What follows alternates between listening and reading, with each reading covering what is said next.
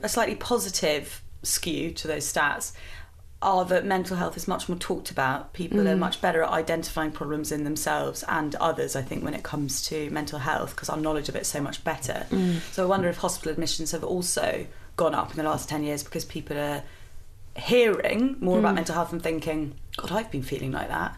That's obviously not a great thing.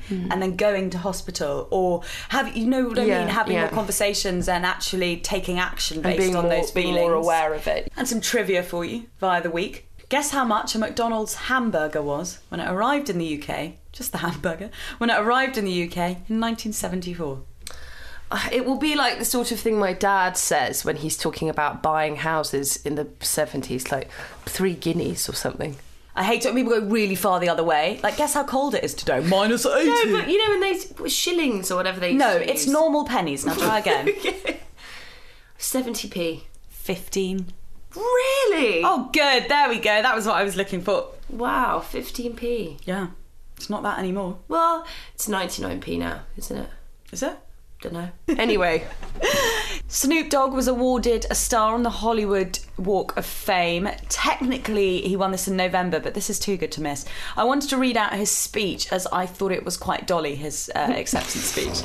I want to thank me for believing in me. for God's sake. I want to thank me for doing all this hard work. I want to thank me for having no days off. I want to thank me for never quitting. I want to thank me for always being a giver and trying to give more than I receive. I want to thank me for I want to thank me for trying to do more right than wrong. I want to thank me for just being me at all times. Snoop Dogg, you're a bad motherfucker. That's what I said at the National Book Awards, actually. um, beautifully humble and down to earth words from Mr. Dog there. That's not his surname. Here's Mr. Dog. First name Snoop, second name Dog. An even more provocative speech was delivered this week by Lena Dunham. There will be an episode of The High Low where we don't talk about the continuing saga of Lena Dunham, but sadly today isn't that day, particularly as a lot of you have messaged and tweeted us about it. For anyone unaware of this uh, particular facet of the story, Lena Dunham guest wrote the editor's letter for the latest issue of The Hollywood Reporter, and in it addressed an incident that took place over a year ago in which she defended girls writer Murray Miller, who'd been accused by actress Aurora Perrineau by saying she had inside information that assured her that Aurora was lying. In the letter, she admitted that she had lied, that the inside information was made up. To Aurora, she wrote, You have been on my mind and in my heart every day this year. I love you. She continued to write, I will work to right that wrong. In that way, you have made me a better woman and a better feminist.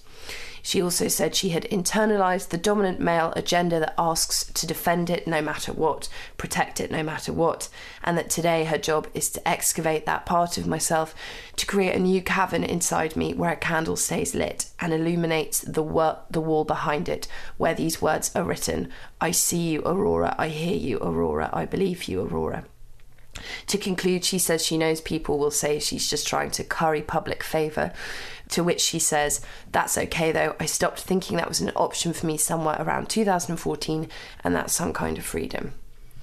I mean, I think it's good she publicly apologised, but I think it goes down a slightly obscure route when she talks about lighting a candle in a cavern of how much she loves Aurora. I think it's just terrible. I think it is like really, really, really, really, really, really bad. I think there's just it's extraordinary to me that, as you said, like you know, publicly apologising admitting a wrong. You know, there is something to be said for that, and that is to be applauded. That's a very brave action. But I don't like that she that the way that she referenced you know, well, I don't care. I can say anything now because I can't curry favour since 2014. Like, she's this sort of suicide bomber for reputation. I just, I, I don't. That's an interesting way of putting it. Almost like she, it's almost like It feels destructive. Yeah, yeah, yeah. This is. I almost wonder though. I, do you think she wrote this after that interview with the cut? I think she did. yeah, I wonder if she's getting a kick out of this kind of downward Yeah, yeah. That she's just plummet. That she, yeah, yeah. stop. s- She needs to just like. She needs to just have some time out. Stop giving her letters. Like, stop. It's actually kind of rank, to be honest, to when women who clearly are in a slightly, or anyone, not just women, are in Altered you know, and vulnerable. yeah or headspace. strange like, space. let- stop letting them hang themselves via you know. I, to- I totally agree. And I actually think what's so funny is when I listened to that, uh, you know, I talked about the interview that I really liked with her, with Dax Shepard on the Armchair Expert. She does have these amazing moments for self awareness, and something she said that she's learned um, in that interview, because he asked her about the whole, the kind of meme of like Lena Dunham saying these abhorrent things and then having to do these in- incredibly like flowery apologies, and something that